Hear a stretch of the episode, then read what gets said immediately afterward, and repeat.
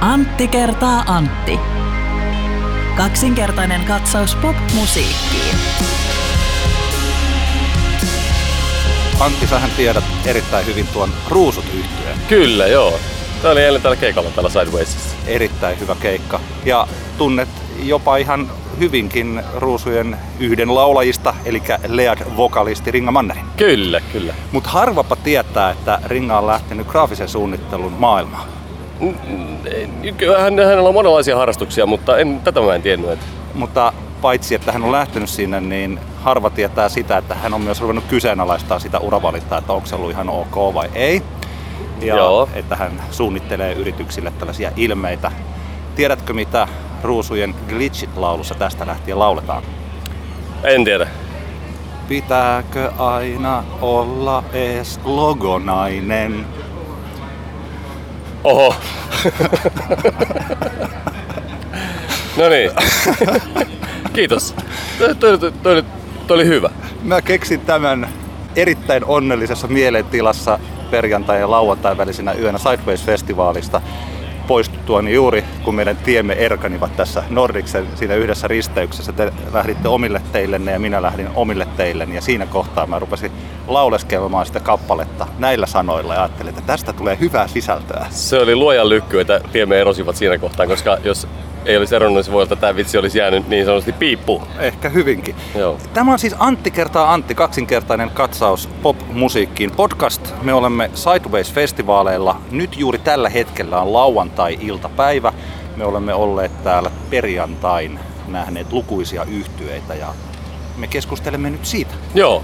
Eilähän meillä oli tota, ö, mahtava tilaisuus päästä kalibroimaan meidän henkinen ikämme. Kyllä. Ja tämähän tapahtui siis brittiläisen suede yhtyeen keikalla. He esiintyvät viimeisenä tuossa tota, niin sanotulla päälavalla, eli Sideways Stageillä. Ja mä ajattelin, että tämä kalibrointihan täytyy tehdä tämmöisellä mittarilla, jossa tota, se lähtee sieltä, että ja debyyttialbumi, Suedin debyyttialbumi tuli vuonna 1993. Joo. Ja mä näkisin näin, että silloin albumin ilmestymisaikana 16-vuotiaat edustavat tätä mittarin toista päätä, eli ihmiset, jotka ovat syntyneet vuonna 1977. Niin kuin vaikka minä. Siinä. Ja, ja, tota, ja sitten toisessa päässä on ne ihmiset, jotka ovat nyt 18-vuotiaita, eli nuorempia, joita täällä festivaalilla voi olla. Eli, eli tota noin, niin he ovat syntyneet 2001 sitten. Joo. Ja tämä kalibrointihan menee niin, että jos tämä keikka mielestäsi oli täysin tarpeeton, hölmö ja tyhmä ja paska, niin silloin sinä olet tässä 18-vuotiaan päässä ja sitten jos se oli kympin arvoinen 6 kautta 5 OK plus suoritus, niin olet sitten 77 syntynyt, eli yhtä vanha kuin sinä Antti. Ja minähän voin sanoa, että sehän oli aivan ihana keikka. Tuliko kymppi? Tuli, kyllä mulla tulee kymppi sille keikalle. Se oli parempi keikka kuin mä olisin ikinä voinut kuvitella. No tämähän menee ihan mahtavasti, koska sehän tarkoittaa sitä, että olet henkisesti saman ikäinen kuin olet fyysisesti. Joo. Ja minä taas, koska minusta se oli myös aivan järkyttävän kova keikka, hirvittävän paljon parempi kuin, kuin tota, osasin odottaa. Mm. Bändi oli hirvittävän kovassa vireessä. Brett Anderson oli niinku ilmiömäisen kova. Se oli uskomattoman hienoa seurata sitä Brettin esiintymistä ja, ja etenkin laulamista. Laulaminen oli niinku ihan viimeisen päälle. Mutta musta siinä oli kuitenkin myös vähän tylsiä hetkiä ja muuta. Et mä en ihan sille kymppiä mä annan, mä annan sille ehkä kasi puolen tai ysin, jolloin se sijoittuu, minä sijoitun myös aika hyvin siihen omaan Joo. ikääni. Eli olen syntynyt vuonna 1981, jolloin tämä menee aika yksin tämä meidän testi. Mulle tässä vielä Suedeissa oli sellainen juttu, että kun mä en edes ollut sellainen super Suede-fani, mä tykkäsin tosi paljon ja tykkään yhä siitä ekasta levystä, mutta että sitten min, edes sitä 90-lukua mä en jaksanut seurata loppuun. Okei, okay, mutta kai sä nyt Coming Upin kuitenkin vielä approvaat. Koska mun mielestä se on taas niinku mulle itselle niinku selkeästi tavallaan tärkein. Vaikka se onkin sille tylsä hittilevy, mutta silti musta se on niinku syystä hittilevy ja onnistunut semmonen. Mulle se oikeastaan oli sitten, kun toi Bernard Butler lähti, niin jotenkin Aivan. siinä vaiheessa mun mielenkiintoni loppui siihen. Eli mulla esimerkiksi, vaikka toi oli sitä aikaa, kun levyjä ostettiin, niin mulla ei oo sitä levyä itsellä. Aivan, joo joo. Et sillä että kyllä niin kuin tämä ensimmäisen levyn hit, hitit mulle kaikista parhaalta kuulosti. No niin. Mutta siitä Brett Andersonista siis hänen, paitsi että se esi, hän esiintyi aivan ilmiömäisesti, hän oli tullut siis lunastamaan. Hän Oli todellakin, joo, joo, joo, joo. Hänellä oli työpäivä, mutta siis sillä niin kuin, ei niin kuin huonolla tavalla. Kyllä, kyllä. Ja Joo, joo. lisäksi se, että kuinka hyvin hän lauloi, että niin kaikki tällaiset 90-luvun ö, falsettiosuudetkin meni ihan niin kuin nuotille. Ja, ja kaikki. sitten, sitten tota, tää, he vetivät, siis tota, hän veti yksin Akkarin kanssa tai puoliakustisen kanssa Wild Ones, joka on mun mielestä ihana. yksi niinku, bändin parhaita biisejä heittämällä. Aika monta slovaria tullut tanssittua aikanaan yötalolla sen tahdissa, niin siinä etenkin just niinku pääsi upeasti niinku Bretin, Bretin ääni kyllä niinku oikeuksiinsa. Että aivan upeeta. Yksi erittäin niinku mainitsemisen arvoinen kyseisessä keikassa on se, että nuori sukupolvi ei selkeästikään ymmärrä flanger-efektin voimaa kitara, kitara-efektinä ja, ja tota, nyt Suede ja Suedin kitaristi, jonka nimeä en tiedä kuka tämä nykyinen on, niin tota, hän kyllä niinku erittäin aktiivisesti käytti flangeria ja se on vain oikein. Sekin on mun mielestä tosi hyvä siis tää koko kitarasoundi maailma, mikä siis oli tosi hieno, Mm. että siinähän oikeastaan, vaikka nyt Bernard, Bernard Butler ei lavalla ollutkaan, niin tietyllä tavalla hän kuitenkin sen soundinsa kautta oli. Eli että, Joo, ei, joo. että siellä ne kitarakuviot ja kaikki, että ei ollut lähdetty tekemään uudestaan sitä, mikä on ollut täydellistä aikana. Mun mielestä toi kuulosti että kun, kun mä huomioin, siitä juteltikin heti sen keikan jälkeen, että jos 90-luvulla Suede oli pop-bändi, niin nyt täällä Sidewaysin ympäristössä, niin sehän oli siis pesun kestävä rokki. Joo joo. Kyllä siinä eräs, eräs tota, meidänkin podcastin kuuntelija Pasi Petteri, jonka kanssa tota keikka kuunneltiin, niin sä kommentoi jossain vaiheessa, että on ihan Guns N'. Ja, Joo. ja se oli positiivinen kommentti. Et, et, kyllä, se, niinku, kyllä siinä ihan niinku särö, särökitara sai kyytiä niin sanotusti. Animal Nitrate mulle tällaisena yh- yhtenä biisinä. Sitä mä odotin kaikista eniten, siitä mä oon aina pitänyt Joo. kaikista eniten. Ja ai että, se oli siis ihanaa. Mulla on siitä tällainen äh, kärn, äh, kamera, äh, siis, siis kuvattu video. Mm. Ja mä ajattelin, että mä laittaisin sen jonnekin, mutta se kuuluu vähän mun oma hoilotus liikaa. Tällainen pe- perinte- perinteinen juttu, niin mä en taida julkaista sitä missään. Joo. Mutta se oli siis aivan ihana. He, siis koko biisi ja se miten yleisö eli se sellainen ehkä juuri 70-80-luvulla syntyneiden ihmisten rakkaus niitä biisejä kohtaan. Se oli jotenkin mahtava olla osa sitä. Oli joo joo, kyllä tää oli, tää oli hyvä, hyvä nostalgiatrippi, mutta ö, kuitenkin tota, semmonen, monesti nostalgiatrippihän saattaa myös sisältää sitä, että sitten vähän semmoista, katsotaan sormien läpi semmoista niinku puolivillastakin suorittamista, mutta tässä nyt oli se aika Joo. kaukana se semmoinen puolivilla. Mä sanon, että jos tää oli siis jostain tämmöisen nostalgia-asteikon toisessa päässä, mä muistan tämän vuosikymmenen alussa nähneeni Tampereen keskustorin teltassa Tammerfesteillä Sleep Sleepersin. ja se on ollut, sanotaan, että ei niinku tällainen, jos se olisi kaikkien aikojen huonoin keikka, se kuulosti hirveältä. Joo, Ja siinä, ei ollut, ja siinä ei ollut yhtään mitään siitä 80-luvun hölmöydestä. Ehkä se on silloinkin kuulostanut hirveältä, Joo. mutta että se on ollut, että että nostalgiahan ei itsessään kanna, jos ne kappaleet eivät, jos niitä ei osaa esittää ja osaa jotenkin ottaa niitä tähän päivään. Ja soundi ehkä, ehkä kitarabändit ovat menneisyyttä, niin kuin mekin ollaan puhuttu, ja ehkä Suedekin on siis ehkä ne loiston päivät ja uuden luomisen päivät ovat jo kaukana Mm. takana. Mutta ainakin minulle Sidewaysin perjantai-illassa, niin se oli niin ajankohtaista kuin pystyy olemaan. Joo, ja mulla oli, mulla oli niinku aika yksi päällimmäinen fiilis siinä keikan loputtua oli se, että, että koitetaan nyt nauttia tämmöisistä keikoista vielä kun niitä on. Että, että kohtahan noi, nääkin, nääkin, tonkin sukupolven niinku, musiikintekijät alkaa olla niin vanhoja, että ei niitä enää niinku, halua mennä katsomaan, mutta vielä ainakin tällaisena, niin tällaiselle on niinku todella paikkansa. Ja koska, koska niinku puhuttu, niin tämmöinen tekemisen kulttuuri, mikä tuollaisessa niinku Swainin kaltaisessa kitara pop bändissä on, niin niin se jää kurio, kuriositeettina totta kai elämään ja Pitchfork nostaa joka vuosi sen yhden semmoisen, mitä sitten pitää, pitää kehua, mutta tota noin, niin, mut kyllä tää oli, mä oon iloinen, että mä pääsin vielä tämän, tämän keikan nauttimaan. Mitä muuta viime, eh, siis perjantai-päivästä? Mehän saavuimme tänne siinä joskus puoli kuuden, Mhm. kuuden aikaan, ihan hyvissä ajoin. Mä olin tässä Yle Puheen podcast-audion tulevaisuus Kerro, kerro siitä, mitä, mitä siellä? Pää- Pääsittekö te johonkin niinku yhteisymmärrykseen podcastien tulevaisuudesta tai, tai mitä se sisälsi? Mä en päässyt paikalle, koska halusin nähdä pykärikeikan. Ja se oli hyvä, että hyvä valinta, koska se tulee, tai nyt kun tätä kuuntelee, no se on siis maanantaina, tulee Yle Puheelta ihan suorana ja sitten se Yle Areenasta Okei, voi käydä niin. kuuntelemassa. Eli se voi sieltä sitten tsekata, että mitä siellä keskusteltiin. ei, se oli enemmän tosiaan ehkä tästä audioon ja podcasteihin kuin vaikkapa musiikkiin. Niin. Jonkun verran me puhuttiin, mä puhuin vaikka tästä Sidewaysista modernina kaupunkifestivaalina, mistä me puhuttiin tässä meidän Sideways-ennakossa. Joo. Ja sitten, mutta siinä puhuttiin niinku tällaisista kaupallistamisasioista ja uusista hiteistä, esimerkiksi Auta Antti Antti Holman tästä megahitistä, jota on 2,2 miljoonaa kertaa kuunneltu nyt. Onko niin muuten, onks muuten olemassa jotain muita, niin kuin, tuliko, kävikö ilmi tämmöisiä muita niin kuin tämän hetken, koska kaikki, kaikkihan puhuu tota Antti Holmasta koko ajan ja, ja kaikki tietää, että se on hirveän suosittu, mutta onko, onko, tuliko, kävikö ilmi, että onko jotain muita niin kuin, hittipodcasteja, semmoisia, mitkä nyt on noussut? No siis... Mainittiinko jotain? Siellähän oli tämä Pupulandian Jenni ja heidän Afterwork podcast, joka on tällainen lifestyle podcast, niin eh, jos mä nyt en, näin mä ainakin muistan kuulleen, että silloin olisi noin 20 000 kuuntelijaa per jakso, mikä mun mielestä on tosi paljon. Joo. Että silloin jos ruvetaan puhumaan tuhansista per, mutta ei, ei tällaista niin kuin toista Antti Holmaa. Toki sitten jos on nyt kaverin puolesta kyselen Ylellä tai vaikka Sarasvuot, niin nehän on siis tällaisia, tällaisia juttuja. Antti Holmalla on muuten tosi hyvä etunimi.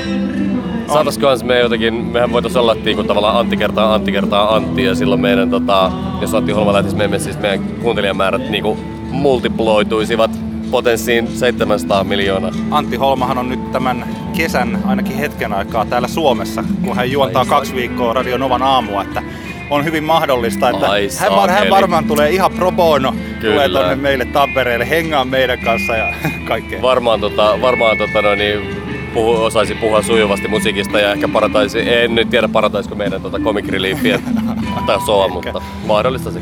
Mä voin sanoa, että si- siellä tällaisena yleisenä asiana, että niitä, joita kiinnostaa juuri tämä ehkä podcast, joku ajattelee, että pitäisikö ruveta tekemään sitä tai että minkälaisia tapoja lähestyä tätä aihetta, niin tosi mielenkiintoisia Okei, niin just, asioita. niin just. Jaksomedian toimitusjohtaja siellä, siis toi Veerallakin oli niin mahtavia pointteja asiaan. Meillä Okei. kaikilla kolmella. Nää, mä luulen, että ne mun lätinät, Antti kertaa Antin kuuntelijat suurin piirtein ehkä tietää, mistä mä oon siellä puhunut. Niin, niin. Näin tällä yleisesti ottaen. Ai, meillä on täällä juuri Joha, Johan, Eriksen Johannes tulee meille hetkeksi nopeaksi vieraaksi. Ei, mutta mä tekan tänne niinku festivaali internettiin. Loistavaa. Ei, Tule, tule, tule tota, siihen. Meillä on Täällä täällä Johannes Kinnunen. Sidewaysin tämä lauantai-iltapäivä. Antti kertaa Antti podcast. Terve! Terve, terve. Moro, Ihan- Johannes. Ihanaa, että olette paikalla. Totta kai me ollaan täällä paikalla. Sä laitoit tuonne sosiaaliseen mediaan, oliko se tänään sillä, että tämä on ollut paras festivaali, mitä sä oot ollut järjestämässä. Mitä tarkoitat? Mä oon tehnyt festareita eri organisaatioissa varmaan tuommoinen reilu 15 vuotta. Jotenkin nyt on niinku kaikki osunut kohdalleen. On niinku täydellinen keli, väkeä riittävästi, bändit mahtavia, kukaan ei perunut. Tun, yleistunnelma on vaan ihan superhyvä. Et on niinku just semmonen niinku, sitä on vaikea kuvailla tai selittää. Et se, on vaan, se on se, on se oikea hetki. Joo joo, hommat loksahtelee kohdilleen, niin se on palkitsevaa ihan kyllä niin kuin, tässä mittakaavassa varsinkin voi kuvitella. että Hieno Ja- fiilis. Tässä saa niinku oikeasti niinku melkein liikuttuneena kuunnella ihmisten palautetta. Et mä pistin hiljattain, postasin internettiin, että, että tavallaan että jengi aika harva uskaltaa sanoa mulle suoraan tapahtuman aikaan mitään. Kaikki tulee vaan, että tosi kiva meno, vaikka olisi ihan paska meno. Niin, niin, niin, Mutta täällä on jotenkin se niin kuin nähnyt sen ihmisten ilmeistä ja muuta, että niin kuin kaikki on vaan onnellisia täällä. Kyllä kyllä. Mä itse asiassa eilen, kun olin täällä, kun Yle Puheen näissä, tässä yhdessä keskustelussa olin mukana, niin tämä oli mun analyysin ja mä ajattelin, että nyt olisi kiva kuulla sun mielipiteesi siitä mun analyysistä. Niin kun mä jaoin tällaisen niin kuin festivaali- tai tapahtuman järjestämisen, niin kuin, että voi ajatella kolmesta näkökulmasta. Että perinteinen on se, että järjestetään kaupallinen festivaali, että siellä on ihmisiä, että me saadaan porukka paikalle ja ehkä siitä jää jotain taskun pohjalle. Sitten voidaan ajatella, että no meillä on taiteellista kunnianhimoa, että tämä kaikkea ei tehdä pelkästään siitä, että saadaan vaan rahaa, vaan sen takia, Meidän että... apuraha, apurahoilla kulttuuria, kulttuuria niin sanotusti. Niin, että on myös taiteellista kunnianhimoa, mutta että mä olen nähnyt, että Sidewaysissa on tällainen kolmas kivijalka, mikä on se, että se on se merkitys, eli se, että mitä ikinä täällä tapahtuu, on se sitten näistä ruoan tarjoajista tai ta- näistä keskustelutilaisuudesta tai alueohjelmasta tai vaikka ihan tällaisista 10 euron akkreditointimaksuista, joka annetaan aina johonkin tosi hienoon tarkoitukseen. Et se merkitys on tosi tärkeä Sidewaysissa ja se on ihan niin kuin uudenlainen tapa ajatella tällaista tapahtumaa. Onko mä hakoteilla tässä vai onko ajatellut sitä näin? No siis tavallaan kylmä faktahan on se, että, että kyllähän niin kuin festivaalin pitää myös tehdä voittoa. Festivaalin pitää olla kannattavaa liiketoimintaa. me ollaan kuitenkin Osa, tulos, tulosvastuullisia varmasti. Me, me ollaan osakeyhtiö, millä on kansainvälinen omistus. Totta kai ne haluaa, että tehdään bisnestä myös siinä hommassa. Mutta se ei tarkoita sitä, että kaik, kaikessa pitää niin kuin maksimoida voittoa. Kaikkea ei pidä miettiä sillä, että, että kannattaisi me laittaa tähän asiaan vaikka niin kuin x tuhatta euroa kiinni, kun me voitaisiin olla ilmankin niitä. Et me halutaan, että ihmisillä on hyvä olla täällä. Mutta tota, mut se on kyllä totta, että ei me myöskään olla mikään, en nyt mainitse nimeltä mitään tapahtumaa, mutta ei olla sille apuraha-homma, että me saadaan tukea Helsingin kaupungilta, mikä on ihanaa. Ne tukee, tukee meitä tosi valta, niin paljon monilla asioilla tänä vuonna. Ja myös siellä rahaa raha saada Helsingin kaupungilta. Mutta kyllä muuten, kyllä se pitää niin olla, että et, et tavallaan kaik, kaiken pitää tukea toisiaan, mutta silti, että jos lippuja ei myydä, niin, niin kyllä siinä kohtaa myös on niin, että kaikkien muukin karsiutuu pois sen jälkeen. Onko sulla, tota, onko sulla kovaa faktaa meille heittää? Paljonko on ollut maksaneita nyt torstaina ja perjantaina? Ää, torstaina oli suurin piirtein 7 tonnia, eilen oli reilu 9 tonnia. Ja sitten tänään tietysti lippu käy tosi kuumana edelleen tässä Joo. kohtaa, että ollaan jossain 8 tonnin vähän päälle siinä kohtaa. Eli kun kokonaismääränä ynnällä me ollaan jossain 2-4 tuhannen paikkeilla suurin piirtein siellä haarukassa.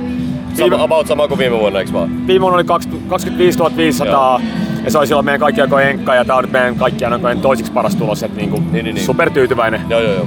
Sulla viime vuonna tällainen yksi oma suosikkipuukkaus oli Cigarettes After Sex. Onko tänä vuonna vastaavanlaisia? No ehkä ei niinku ihan niin selkeää, kun viime vuonna se jotenkin räjäytti mun pään jollain tavalla. Mutta ehkä jos mun mielestä niinku vuoden 2017 paras levy oli se Cigarettes After Sex, niin mun mielestä vuoden 2018 paras ulkomainen levy oli taas toi Let's Eat Grandma, mikä taas meillä on tänään täällä.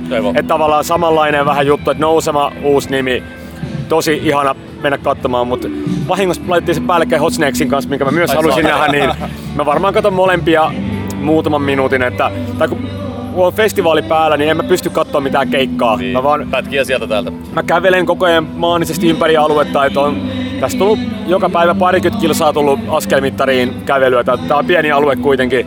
että koko ajan menee tonne ja tänne ja ylös ja alas ja portille ja kysymään ruokamyyjiltä, että meneekö kaikki hyvin ja katsoo, että niinku kaikki vaan pelittää ylipäätään. Joo, ja toi on mun mielestä niinku tosi toi on hirveän tärkeää, oli, oli tapahtuman mittakaava mikä tahansa, niin se ihminen, joka on tavallaan jolla on niinku vastuuta ja valtaa sit siinä, miten tapahtumaa tehdään, se, että ihan oikeasti juurikin kiertää sitä aluetta ja katsoo, miten ihmiset reagoi mihinkäkin niinku tilanteisiin ja muuta. Että se on tärkeä homma. Miltä tää susta nyt, susta nyt tuntuu, kun te tokana vuonna teette täällä Nordiksen ympäristössä? Miltä, miten sä niinku koet tämän alueen? Koska mulla oli jotenkin, mulla itsellä tuli viime vuonna vähän semmonen ole, että okei, on vähän, vähän karu, kun toi kuitenkin niinku asfalttikenttä ja muuta.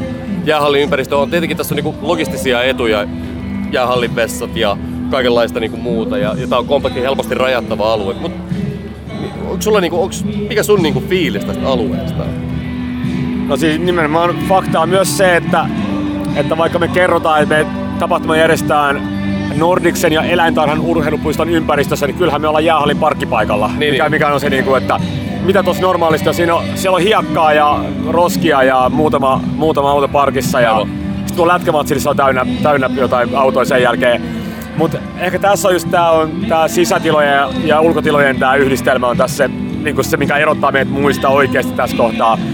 Et silloin kun yöllä kun loppuu, kun Helsingissä on tiukat melurajat, mm. viikonloppuisin 12 ja arkisin 11 pitää loppua ulkona soitto, me voidaan jatkaa sen jälkeen vielä tuolla pihalla. Ja jos kävisi niin, että olisi sadevuosi, meillä on edelleen sisällä kolme venua, missä tapahtuu koko ajan. Se on hirveän tärkeää. Mä tiedän siitä, kun teet tuota uutta Tamperetta, niin se on ihanaa, kun on, on myös sisä, sisä tota, oh. lavoja, koska se tarkoittaa sitä, että jos tulee niinku worst case scenario keli, niin että on edes kuitenkin sitten jotain. Niin kuin teilläkin Sidewaysissa silloin, tota, oliko se eka vuosi vai toka vuosi, kun vuosi, tuli tämä katastrofi ilma, niin tota, te kuitenkin pystyitte vetämään niin festivaalin loppuun sen takia, että oli niitä sisä, sisätiloja myös käytettävissä.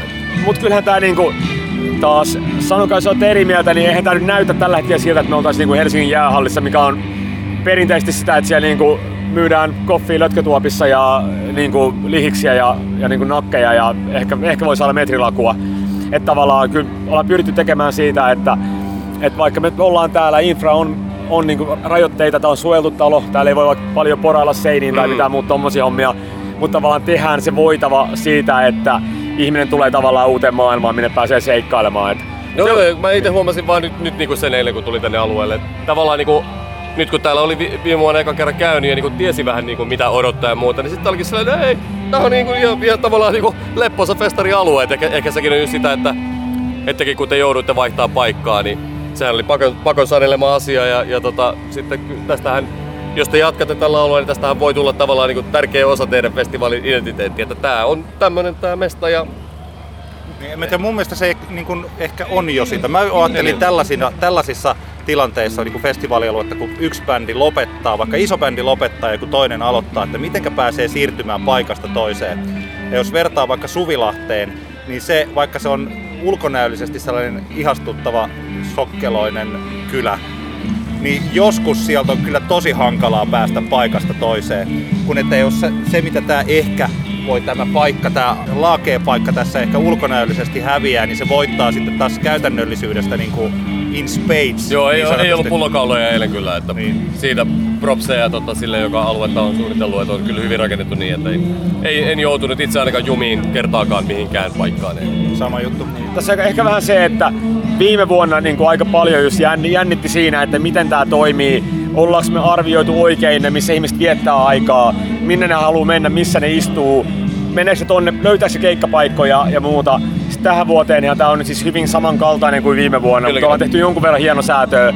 Ei mitään radikaalia, kaikki, osa ehkä ei huomaa mitään muutoksia, mutta ne on tosi paljon tehty ja muuta. Mutta se on meille tosi pal- paljon itselle helpompaa tulla nyt, kun me ollaan tehty tämä kerran ja aikaisemmin. Ja, ja ensi vuonna taas on silleen vielä iisimpää, että meillä on sama raksatiimi käytännössä, jotka niin kuin, puljaa tuolla sisällä ja ulkona ja tuottaa kaikki nämä istuinpaikat ja kontit ja teltat ja lavat ja muuta. Että, tota, et kyllä edelleen tässä kävelen mä koko ajan tarkkailen, että, että miten on ja jos jossain näkyy, että vaikka tuossa paikkaa istuu hirveästi ihmisiä ja osa istuu maassa vieressä, niin kyllä mä mietin, että miten mä saan tähän viimeistään ensi vuonna lisää jakkaroita. Aivan, aivan, joo.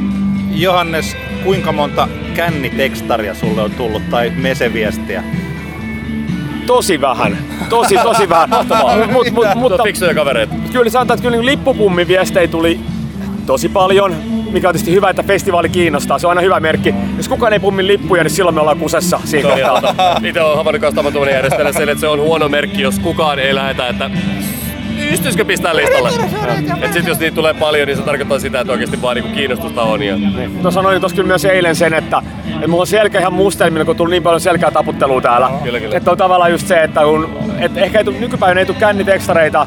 Että on kuitenkin silleen kompakti alue, että täällä on helppo törmää tavallaan kaikkiin Niin. ystäviinsä. Okei, on tää varmasti sata mun tuttu, mitä mä en ole vielä nähnyt ollenkaan.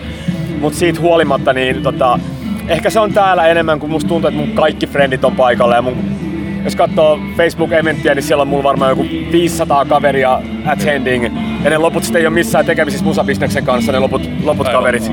Niin Tota, otetaan tähän loppuun tämmöinen spekulatiivinen kysymys, Johannes.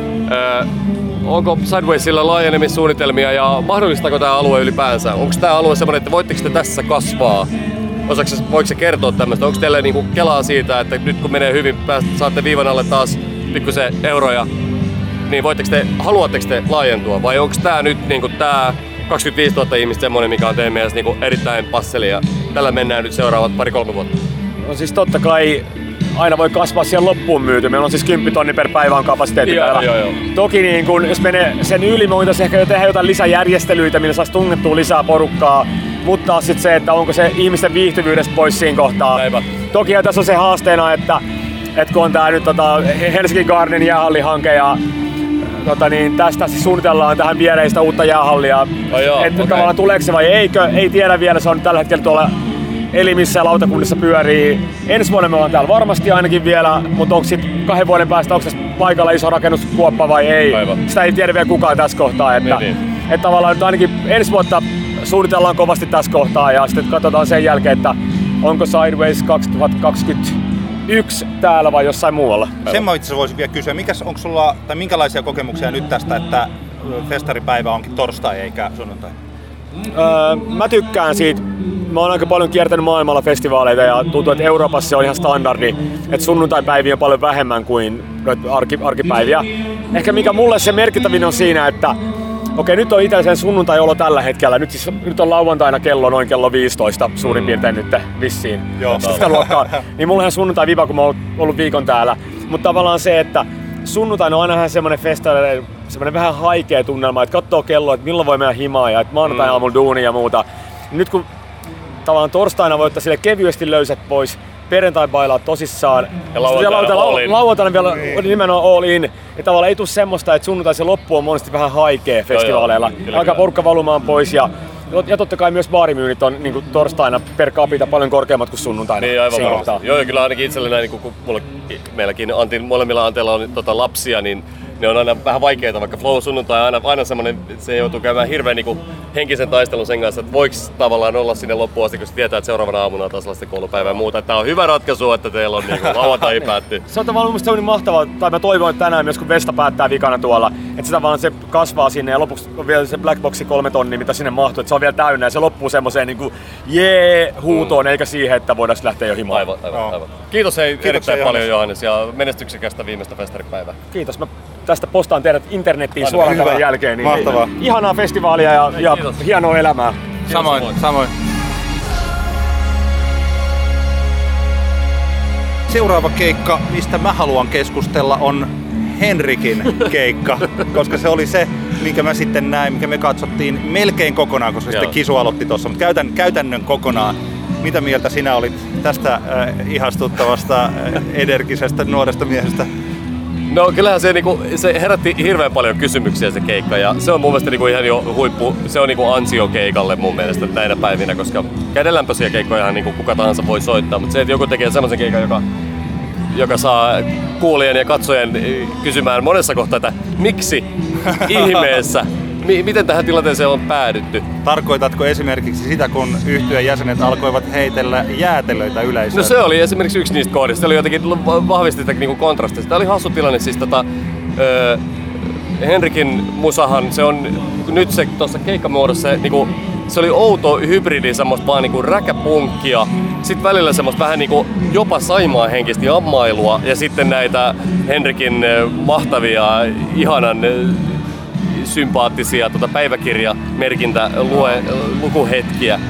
Mun mielestä niin kun, toki tämä tilanne oli se, että koska ei selkeästi tämä ei ole niin Henrikin festari. Mä en tiedä oikein, onko Suomessa mitään Henrikin festari. Ehkä joku Lappeenrannan HC Fest tai Puntala voisi olla sitten enemmän semmoinen, missä niinku löytyy enemmän. Tai ehkä Weekendissa on riittävästi niinku semmoisia junnuja, jotka vaan haluaa päästää kaikesta irti Joo. niin tota, täällä kun väki oli selkeästi, täällä, oli- se oli hauska, että mä, itselläkin oli semmoinen kohtaaminen siinä, missä mä näin mun vanhan ystävän ää, tota, Villen, jolla on kanssa lapsia ja hän on tämmönen niinku varttunen seikäinen mies silleen, että on se, on se mukavaa, että nuoriso vielä haastaa itseään ja tekee taidetta. Mutta tota, kontrasti oli aika raju siinä, että, että selkeästi Henrikin keikan niinku, tavallaan pointti on se, että luo, hän niinku, pyrkii luomaan semmoisen niinku, vaaratilanteen ja hurmoksen siinä päälle. Ja tietenkin tuolla kun yleisö on pääasiassa kädet puuskassa öö, nyökytteleviä keski-ikäisiä, niin se ei ihan toteutunut se vaara eikä se hurmos. Sitten tuli paljon fiiliksiä. Mä ite, ite mä oon soittanut, mun, mä aloitin mun niinku soittaja urani, en mä sitä uraksi kutsu, soittamisharrastukseni niin aloitin punk Me soitettiin Tampereella punk-tapahtumissa hiippakunta yhtyeeni kanssa 90-luvun puolessa välissä. Ja mä aloin miettiä, että mitä jos niin tämän Henrikin bändin olisi siirtänyt niin siihen aikaan ja siihen skeneen, niin kyllä mä joudun toteen, että kyllä se olisi varmaan ollut aika kova juttu silloin. Ihan jo sen takia, koska kyllä se energiahan siinä niinku välittyi. Että kyllä, se, niinku, kyllä, kyllä siinä oli semmoista niinku nuoren miehen todella energia. Siitä oli poissa semmoinen niinku, öö, flegmaattisuus. Nämä junnut tässä lavalla olleet juniorit, joita oli aika monta siinä lavalla. Viisi kitaristia. Joo, olisiko yli yhdeksän- kahdeksan? Yhdeksän, yhdeksän oli Joo. yhteensä.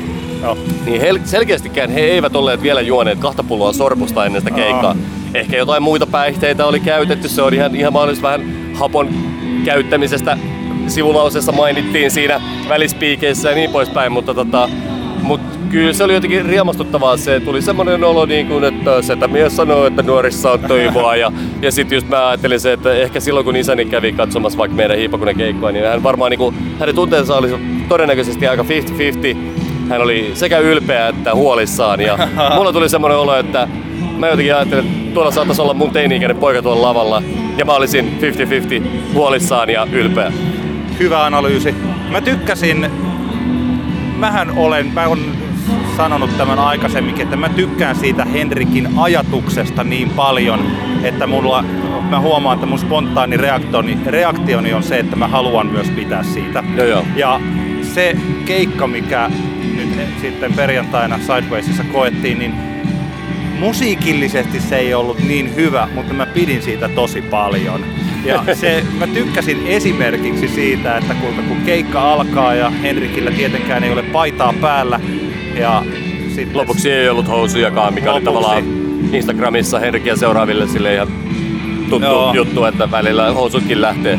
niin olin heittämässä tässä hauskan jutun kä- ei kun tuosta Norsulaaksosta, mutta si- siis tuota, se, että vaikkapa, että kun hän että okei, se yleisö ei lähtenyt sellaiseen, että se koko tota, toi takapiha-alue tuolla olisi hyppinyt ja pomppinut, mutta että ei ollut ainakaan yrittämisestä kiinni, että bändi ei missään kohtaa hellittänyt sitä tällaista hurjaa riehumis niinku, menoaan siinä. Joo, kyllä se niinku Ja tota- intensiteetti pysyy niinku loppuun. Joo. Ja tuota, esimerkiksi Henrikin ylävartaloa, kun siinä seurasin, niin se oli hauska, että joka biisin jälkeen huomasi, että oli tullut vähän niin kuin yksi uusi ruhje siihen, kun hän siellä loikki ja pomppi. Ja sillä tuolla Sidewaysin somessa huomasin, että siellä oli tosi hienoja kuvia tästä Henrikin keikasta. Tosi kuvauksellinen bändi myös. On, on, on totta kai Ja paljon porukkaa lavalla ja kaikki kohkaa niin, Joo. helppoa ottaa hyviä kuvia. Tota, semmonen kävi ilmi. Nyt oli eka kerta, kun mä näin Henrikin livenä ja, ja sitä hetki ennen Henrikin omaa keikkaa tuli katsottua Pykärin keikka ja siellä Henrik kävi vierailemassa toki setin viimeisessä biisissä, joka oli siis toi yhteinen koira. Niin nyt kyllä kävi selväksi, että Henrik on, on ilmiömäinen spiikkaaja, välispiikkaaja. Ja es- lava esiintyjä. lava esiintyjä ja spiikkaaja todella kannattaa ihan, jos niinku et yhtään muuten tykkää niinku siitä Henrikin touhusta, niin ihan jo niiden takia se, että miten kommunikoidaan suoraan yleisön kanssa. Tässäkin tilanteessa selkeästi yleisö ei niinku syönyt Henrikin kädestä mitenkään, mm. mutta silti paskat siitä.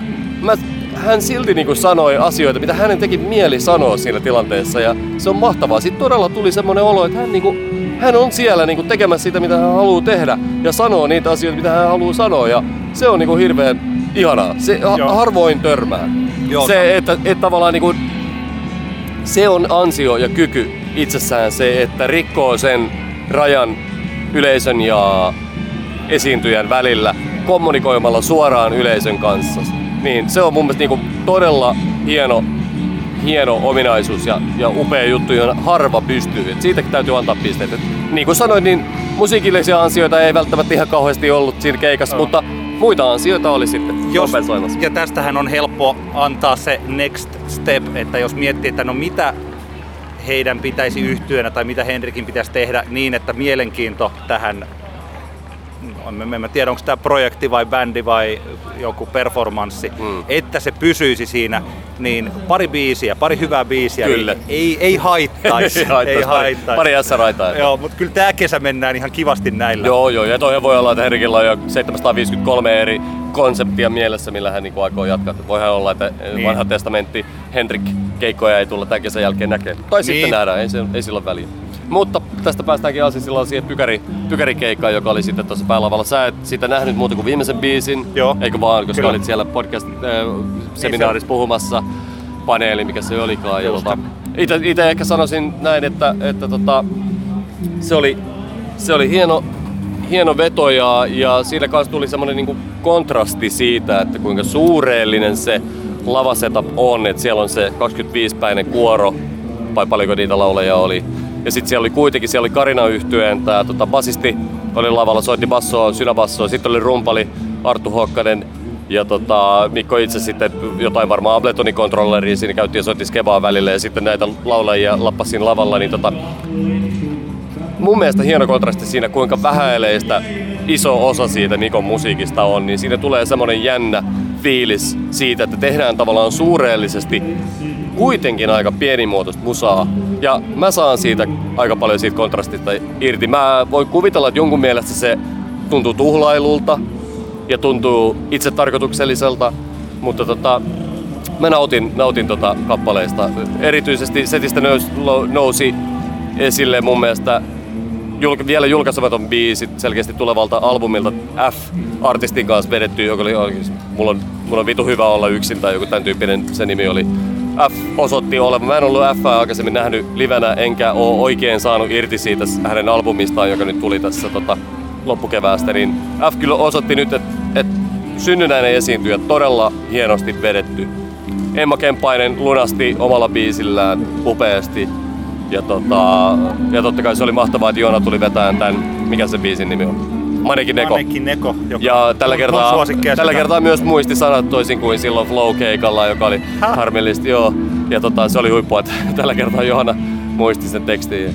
Se on upea, kaunis, kaunis biisi. Ja, ja Oliko tota, siis, mähän kehuin silloin Flowssa tätä Pykärin esitystä ihan taivaisin. Mä tykkäsin sitä silloin erittäin paljon. Tai okei, ei sitä ihan koko keikkaa, mutta varsinkin sitä loppunostatusta ja champagnehaita, jota tänään ei taidettu. Mm. Ei tai ollut, siis ei- ei- perjantaina ei- ei- taidettu ei ollut tulla. champagnehaisia. Joo, et ehkä se on jäänyt sitten menneisyyteen. Mm. Mutta että, eikö sä nähnyt sen Flow-keikan kanssa? Näin joo. Miten sä suhteuttaisit tätä keikkaa siihen? Öö, nämä on ihan tämmösiä niinku äh, gut feeling juttuja. Musta tuntuu, että se oli ehkä vähän paremmin valmisteltu kokonaisuus. Toki siinä niinku eroa, erona on se, että silloin vedettiin albumi läpi. Ja nyt vedettiin kahdelta albumilta biisejä, joista osa on julkaisemattomia, osa on semmosia, mitä ei ollut niinku ikinä kertaakaan esitetty livenä. Tässä oli ehkä vähän, tuli semmoinen fiilis, että näkyy, että varmaankaan koko porukka ei ollut yhdessä ihan montaa tuntia päässyt treenaamaan pientä haparointia siellä täällä. Ei mitenkään pahasti, mutta kyllä se oli, kyllä ehkä se flow oli semmoinen, niin kuin, kun se oli niin selkeä ehjä kokonaisuus, kun se veti, vedettiin se albumi läpi ja nyt sitten vedettiin sieltä täältä biisejä ja, ja tota, mutta tähän tuohon tilanteeseen, että kun oli niin kuin alkuilta ja aurinko paistaa ja, ja tota, sitten vaan niin kuin, ei, siis hyvä keikka ei se. Ei Suuri plussa Mikon tälle lava-asulle, joka oli siis tällainen valkoinen, hänellä oli joku valkoiset shortsit ja valkoinen paita ja sitten siinä päällä se sellainen valkoinen, oliko se niinku kylpytakki? Niin, jos oli hupu, hupullinen tämmönen, joo joo. Kaapu. josta- Kyllä, kyllä. ei se- Näytti, näytti hyvältä. Mun mielestä Mikko näytti tosi hienolta kitara kaulassa Joo, joo. soittelemassa siinä. Kyllä Mikko osaa hyvältä Joo. näyttää halutessaan. Joo.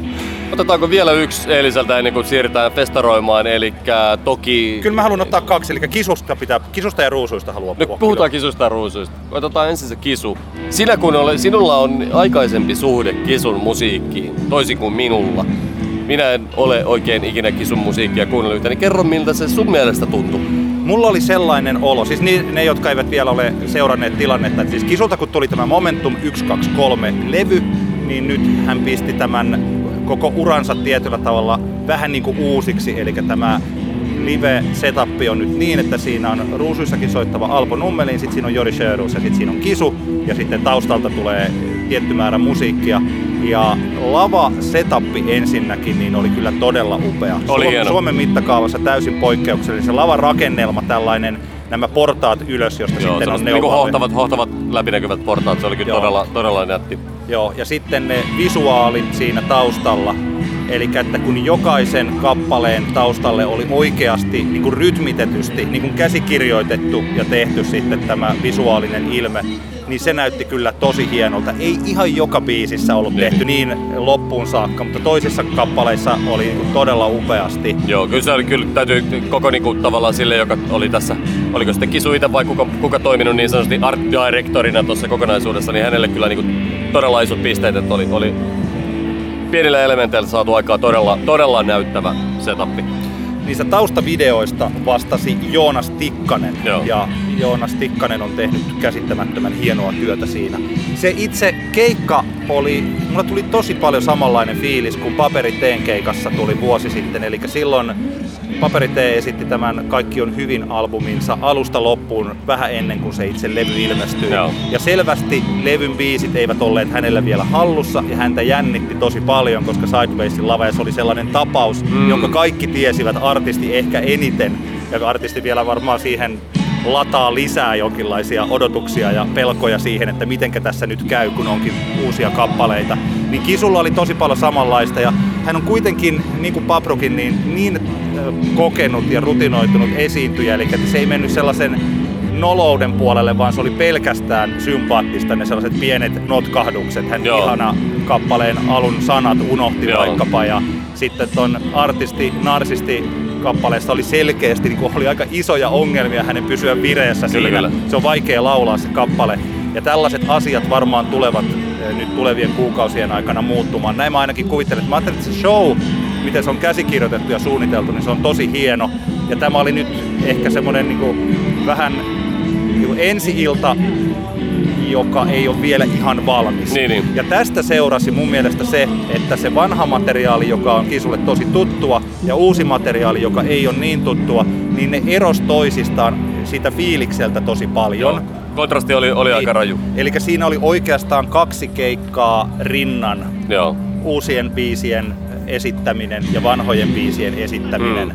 Ja kun vanhat biisit tulee varmemmiksi, niin sitten mä luulen, että se tämä kahtiajako tulee, ei se varmaan poistu, mutta se tulee ainakin, ne tulee, se tulee lähestymään, lähe- ne lähestyy toisiaan niin, Niin. että se tuntuu, että siinä ei ole kahta keikkaa. Aivan. Näin mä ajattelin siitä. Mun mielestäni siis tämä ajatus, Kisuhan oli etukäteen kertonut jo, että vanhoja hittejä kuullaan ja sitten Joo. tämä ei ollut sellainen, että mitähän sieltä oikein tulee. Niin, sieltä oli Sabotage ja Baden ja mitäs Joo, kaikkia muita. Kohtalon oma ja samanainen, Frankenstein ja siis kaikki tämmöiset isot hitit sieltä tuli. Et tuota, katsotaan nyt, että miten käy vaikkapa, että esiintyykö Kisu Flowssa vai ei. Ei ole vielä julkistettu ainakaan, mutta toi Kyllä mä, kyllä mä nyt uskaltaisin laittaa, mulla ei ole mitään sisäpiiritietoa, kyllä mä, mä pidä, pitäisin sitä niinku hyvin erikoisena, että Flow ei buukka kisua. Ihan jo sen takia, että mä tiedän, että tavallaan isoin ongelma, yksi isoista ongelmista Flowlla ohjelman rakentamisen suhteen, että mistä löytyy kotimaiset artistit, jotka on kuitenkin tavallaan jollain tasolla riittävän uskottavia, jo, jotka voi laittaa esiintymään kahdelle Flown isoimmista lavoista, jotka on helvetin isoja lavoja joo, jos kisua ei sinne buukattaisi, se olisi outoa. Mutta voin olla, että sitä ei buukata. joo, ei Mutta siis, mä oon valmis lyömään vetoon jonkun kanssa sadasta eurosta. siitä, Wow, Flow, wow. Flow tulee julkistamaan kisun keikan ennen, ennen heinäkuun alkua. Flow Promoter Ennen heinäkuun puolta väliin. Flow Promotorit tulee kaikki ottaa satassa pois. Mm. Ei siis, siis sama, se, se sopisi siellä, ja kun me verrattiin tätä Anna Puun viime vuoden Flow-keikkaan, jossa meidän mielestämme oltiin samaa mieltä siitä, että se ympärille kehitetty show ja sitten se musiikki, että ne oli eri paria. Niin. Niin tässä ei ollut mitenkään niin Ei ollut, ei mielestäni, ollut. että tässä oltiin sama. Ja mä tiedän, että tässä jotenkin, taisi olla Hesarin, nyt tänään aamulla luin arvion siitä kisukeikasta, niin sanottiin, että uudet biisit toimivat paremmin ja vanhat iskelmähitit olivat sitten tälle yleisölle jotenkin. Mun näkemykseni oli hieman toinen, että Okei. kyllä ne vanhat hitit sitten, kun se joku, se, vaikka se Frankenstein on sellainen, se on niin tanssittava kappale ja kohtalon oma sillain, että kyllähän ne sitten lämmittää sitä yleisöä. No kyllä niissä ainakin kuuluu y- y- mukana laulamista Niin. enemmän siitä ympäriltä niissä vanhoissa biiseissä. Eli tämmönen iskelmä pop musiikki, niin mikä huomattiin myös siellä Anna Puun keikalla Flowssa, että ei tällaista pop-elitismiä oikein mun mielestä millään suomalaisella festarilla juurikaan näe. Että kyllä ne hitit osuu tosi hyvin. Ja siis Joo. sillä mutta se, että Ja etenkin Flowssa, kun siellä on taas se, se yle, ihmismäärä on niin iso, niin siellä väkisinkin on sitten Joo. tavallaan. Ei, ei meillä, ei Suomesta löydy 60 000 indie-puristia. Joo. Mut siinä oli Tai jos tämmöisiä- löytyy, niin ne on vaan ripoteltu niin pitkä ollut. Olisipa ihanaa, että löytyisi, koska Kyllä. sitten, sitten sillä voisi tehdä joku kokonaisen median. Mutta siis, jos ajattelee, että oli tällaisia juttuja, niin kuin vaikka Kisu soittaa sitä melodikaa, siinä omalla niin kuin, tie, ehkä tietoisesti rikottiin sitä sellaista aika kylmän näköistä setupia, että se Kisu kuitenkin oli tosi läsnä sen yleisön kanssa, että hän Joo. ei ollut muuttunut tällaiseksi robotiksi, mistä on puhuttu vaikka nyt Vesalan keikolla, että hän on halunnut tehdä Niin, siitä niin, itsestään tällaisen, niin tota, mä pidin itse asiassa erittäin paljon ja mä luulen, että mä tulen pitämään tulevina kesäkeikkoina, jos näen tämän saman show, niin varmaan paljon enemmän sit kun se on valmiimpi. Kyllä mun täytyy sanoa, että mulla, mulla, tota, mulla häiritsi lopulta aika paljon sitten se, se materiaalin kahtiajakoisuus. Että se oli, se, kun keikka alkoi, taisi alkaa Momentum-kappaleella, Joo. niin se oli etenkin se biisi, mutta muutkin näiden uuden EPn biisi kuulosti niinku paremmalta kuin mitä nyt on kuunnellut sitten tota, niin sanotusti albumiversioita. Jylhää touhua.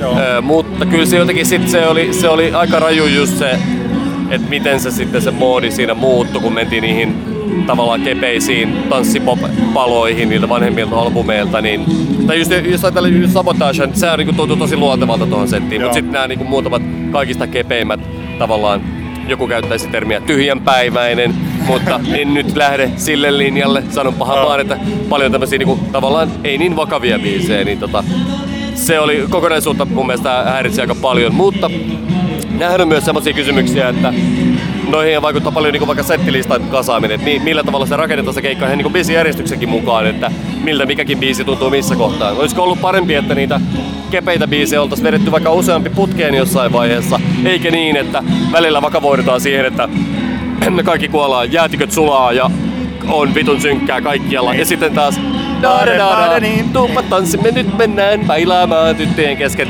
Et se, se kontrasti oli vaan liian raju, että, että siitä olisi kokonaisuudesta saanut silleen niinku vahvan fiiliksen. Mutta mä oon siitä ihan täysin samaa mieltä, että 10-15 keikan päästä tilanne voi olla ihan täysin eri ja homma on nivoutunut kokonaisuutena kasaan. Ja, ja tota- Nähtäväksi jää, että, että onko tämä uusi, että onko tämä semmoinen pakollinen kompromissi, josta ei tulekaan niin hienoa taiteellista kokonaisuutta kuin siitä voisi tulla, Niinpä. Vai mitä, mitä tapahtuu? Se on mahdollista. Ruusuista on pakko sanoa, että mun mielestä mitä me enemmän mä sitten sen keikan jälkeen vielä mietiskelin, niin oli kyllä bändin paras keikka, mitä mä oon nähnyt. Ja mä oon Joo, nähnyt niitä heittämällä. nyt. Se oli aivan upea. Mun mielestä siis nyt en tiedä, että mitä on tapahtunut. Että onko, oliko se bändin soundi, oliko se nyt juuri tuolla Blackboxissa niin hyvä, että se, Oli. ei, ole- että se ei ole ollut, siis että onko se, johtuuko se äänentoistosta tai miksauksesta, Monesta asiasta. vai ovatko he, kun mulla tuli sellainen olo, että he ovat nyt tehneet tämän, niin rakentaneet tämän äänimaailmansa uudelleen, jopa vähän sovittaneet niitä biisejä. Mutta nyt mä en ole ihan varma. Mä en, usko, mä en usko, että niin on tapahtunut. Mä uskon, että tässä tapahtui vaan niin, että nyt oli tavallaan niinku, äh, Blackboxin akustiikka ihan helvetin hyvä. Se on niinku selkeä, se kuulu siinä. Ja se, että tavallaan ääniteknikokin Joona Teittinen pääsi luukuttaan aika lujaa. Joo. Jolloin tavallaan me kuultiin vaan ne taajuudet, mitä meidän pitikin kuulla. Joo, koska jos on Ja- ja, ja se on- pankiksella vaikka olla- ollaan nähty pari keikkaa, Joo. se pakkahuone on, se on hankala Se on paikka luoda tollaselle bassovoittoiselle jytkeelle, niin se vetää kaiken yli ja sieltä ei Kyllä. sit oikein kuulu mitään. Kyllä, se on oikeasti vaan niin, että, että ku- kun mekin musiikin kuluttajina, kun me kuunnellaan musaa, niin riippuen millä, minkälaisista kaiuttimista missä tilanteessa me kuunnellaan, niin sieltä vaan eri taajuudet kuuluu ihan eri tavalla läpi. Tämä on yksinkertaisimmillaan niin kuin havaittavissa siinä vaikka, että itse, itse törmäsin tässä, kun ostin tota semmoisen Bruce Springsteenin remaster Oh. vinyyliboxin tuossa ja, ja tota, sitten oli tämmönen, niin ne oli uudelleen masteroitu niin vinyylille, sitten mä olin just ostanut vielä tota, aika hyvät uudet kaiuttimet kotiin. Vatsaan tuli viisi kiloa lisää painoa saman tien. Ja tota, ihan vaan sieltä, sekin, nekin biisit, mitä mä olin niinku satoja kertoja kuunnellut ja fiilistellyt, niin sieltä niinku, kun vaan niinku, sattuu vaan kuuntelemaan niinku, tavallaan optimi tilanteessa, niin sieltä vaan erottuu tiettyjä taajuuksia eri tavalla ja, ja ne on sitten niitä, mitä niinku oikeasti halutaan kuulla. Tää oli ruusuille optimi Joo. tilanne esittää ja, ja mä uskon, että oli kyllä varmaan niin ääniteknikollekin palkitseva keikka, koska Oli. sai, sai luukuttaa, sai nostella sieltä just ne jutut tietää, että hei, nämä tulee just sillä tavalla ulos, kun niiden pitääkin tulla. Joo, kaksi uutta biisiä tuli keikalla, jotka Joo, ne oli aika jänniä. Erittäin, siis ne oli vähän uudenlaisia äh, ruusut biisejä. Niin se eka, Ja- eka biisi, jolla itse asiassa keikka alkoikin, niin tota, tää oli muuten kiva, että siinä vähän niin kuin ympyrä sulkeutui. että Viime vuonna Sidewaysissa eka keikka, nyt toisena vuonna Sidewaysissa vedetään eka kertaa pari uutta biisiä. Se oli, se oli hyvin, hyvin kelattu bändiltä. Hyvä, rohkea veto. Joo. Aika ilmeinen, mutta kuitenkin rohkea veto, että nyt vedetään pari uutta biisiä. Luottivat siihen, että tämä on, me, tää on meidän ilta, tämä on meidän Joo. keikka. Me niinku, hallitaan tämä tilanne ja me annetaan nyt ihmisille pari uutta biisiä. Se eka biisi oli aika semmonen niinku vähän intron omainen, ei mikään hitti. Ja toka oli taas sitten yllättävänkin semmonen kepeä, Poppi- kepeä tanssibiisi. Hyvä semmonen, jossa itse asiassa Alpo, se oli niinku Alpoinin ja Ringon duetto. Joo. Tosi hienosti muuten lauloivat stemmoissa. Joo, kuulosti juu. heidän äänensä... Alpo- Alpo on kova laulaja. Joo, ja heidän äänensä kuulosti tosi Ringon hienolta. laulamisesta nyt on turhaa edes enää Joo. puhua, koska me kaikki tiedämme, että hän on ehkä Suomen, paras, paras laulaja. Joo. Ja kyllä toi lopun, siis ensinnäkin oli, mä jotenkin ajattelin, että tää on sellainen keikka, että täällä ei varmaan hirveästi fiittailla, koska täällä Sidewaysissa Töölönketterällä ja Paperiteillä ei ole nyt keikkaa, mutta niinhän ne vaan sinne pölähti. Kyllä, kyllä. Räppärit vetää, kyllä se glitchit oli siis sen perjantai-illan viimeisenä biisinä koko täällä festareilla tuolla Blackboxissa, niin se oli kyllä sellaista kotimaista indie pop euforiaa, että Joo, joo. mä olin niin onnellinen, sitten tosiaan siinä oli Töölönketterän tämä räppiväliosuus, joka on siis julkaistu myös tällaisena omana versiona Spotifyhin esimerkiksi. Se loppu, miten se lähtee ja miten Ringa, mun mielestä hän tahallaan ajaa ääntään siinä lopussa sillä että se rupeaa särkymään. Ehkä. Et tuota, kun hän niinku, ottaa niinku viim, viimeiset sieltä, et siinä on vähän samanlaista, jos mennään jonnekin John Lennonin Twist and Shoutiin, missä huomaa, Mm. että nyt tässä ei muuta kuin niinku karjutaan sitä Mm. Shake It Up Babyä. Tämä on vähän niinku erilainen biisi, Mutta että ai että, se oli siis sellainen niin kuin, mahtavaa, että sai kokea tuollaisen hetken täällä. Joo. Aivan, aivan ihanaa. Kyllä se oli, ja- yksi merkille pantava keikka tosta, ke, asia tuosta keikasta oli se, että öö, tämä ensimmäinen uusi biisi, albumin jälkeen julkaistu uusi biisi, eli mä haluan, että sä kaipaat mua. Joo. Se on kova biisi, mutta se on ehkä tuntunut noilla kevään keikoilla, että se oli kuitenkin niin kuin jengi ei ihan ollut ottanut omaksi, mutta nythän se oli aika selkeä Lähti. kliimaksikohta. Se on kyllä niin kuin, se on, se on hieno merkki bändille varmasti siitä, että hei, me tehtiin nyt tuommoinen uusi biisi ja se on kasvanut meillä ihan niin kuin tämmöiseksi niin kuin keikan key hetkeksi. Niin mä uskon, että varmaan aika hyvillä mielin siitä, koska ei se ole itsestään selvää. Ihmisillä tuppaa olemaan semmoinen ajattelutapa, että ne tutut biisit, ne on niinku ihania ja sitten ää, sitten ne uusien biisien niinku, et, et, ihmiset tykkää, kun ne on niinku kuullut tarpeeksi monta kertaa niitä biisejä, ne voi pystyä laulamaan niitä mukana, mutta nyt selkeästi tästä uudesta biisistä siitä on kasvanut semmoinen avainkappale. Me lähdemme nyt kuuntelemaan musiikkia tuolla taustalla päälavalla. Jukka Nousiainen on jo hyvän tovin verran soittanut. Mitä odotat tältä päivältä eniten? No, Danny Brownin keikka, se on ihan päivänselvää. Mä oon sitä puhunut aikaisemminkin meidän podcastissa, että silloin se surullisen kuuluisa flow, myrsky, ilta pilasi sen, että Danny Brown ei päässyt esittämään kuin noin 20 sekuntia. Ja, ja nyt, tota, nyt on mahdollisuus kokea se uudelleen. Ja, ja huomasin, että ainakin Instagramin perusteella mukana on edelleenkin suuresti arvostamani tuottaja DJ Skywalker, keikka DJinä ja hän on erittäin hieno taiteilija. Ja, ja tota, Danny Brown on mahtava hahmo. Kyllä mä niinku tykkään. To, toki kiinnostaa tosi paljon myös se, että mitenkä, lähteekö Hotchipin uusi matsku vai ei. Se on ihan päiväselvää. Kerran he, heidät nähneen, livenä nähneen, tiedän, että parempaa livebändiä siinä, kun yhdistellään elektronista musiikkia organiseen soittamiseen, tanssimusiikkia, niin parempaa on vaikea löytää. Okei, okay, LCD Sound Systemia en ikinä nähnyt livenä. He varmaan olivat kans siinä tosi hyviä. Mutta tota, Hotchip on siinä mestarillinen ja nyt on jännä nähdä sitten kuinka uusi matsku resonoi. En ole ehtinyt hirveästi kuuntelemaan uusia biisejä, joita on kuitenkin muutama julkaistu jo. Mulla näiden lisäksi mielenkiintoista nähdä Maustetytöt. Joo. Minkälainen hype on nyt sitten Aivan. täällä Sidewaysissa. Sitten tietysti ö, meidän viitekehyksestämme erittäin ö, rakas ja pidetty bändi, eli Vuoret esiintyy täällä. Ja tämän lisäksi... Mitä se, niissä se Sami uhkasi, että jos ei me tulla sinne keikalle, niin se lyö meitä turpaan. Sanoiko se eilen näin? Me on varmaan pakko, mä en halua tulla pahoinpidellyksi. Ei, mennään. siis ei. Samihan vitsaili, hän ei ole lainkaan väkivaltainen Ei ihminen, ole. mutta tota, henkisesti ehkä hän lyö meitä turpaan. En mä halua tulla henkisestikään Ei. pahoinpidellyksi. Ei, kyllä vuoret pitää nähdä ehdottomasti. Ja sitten tällaisena Sideways-festivaalin jokerikorttina, mihin Johanneskin tuossa viittasi aikaisemmin, niin kun koko festarin päättää Vesta, Aivan, joka aivan. on ollut mielenkiintoinen, että Vestaa ei ole hirveästi, täällä on ollut niin paljon kaikkea muuta, että se on ollut pikkasen jäänyt sillä näissä puheissa sivuraiteille, että häntä ei ole oikein mainittu. Niin, koska viime kesänä kaikki mainitsi sen Niin. joka välissä. Niin on kyllä jännittävä katsoa, että minkälainen, että hänellä on tämmöinen omanlaisensa do or die paikka tuolla, että, On, se, että siellä on niinku täydellinen, niinku nyt jos ajattelee sitä eilistä Ruusujen keikkaa, niin nyt Vestalla on sama Aivan, slotti, aivan, on eli joo. nämä Flight of the Concordsin Business Time-kappaleessa sanotaan, että conditions are perfect.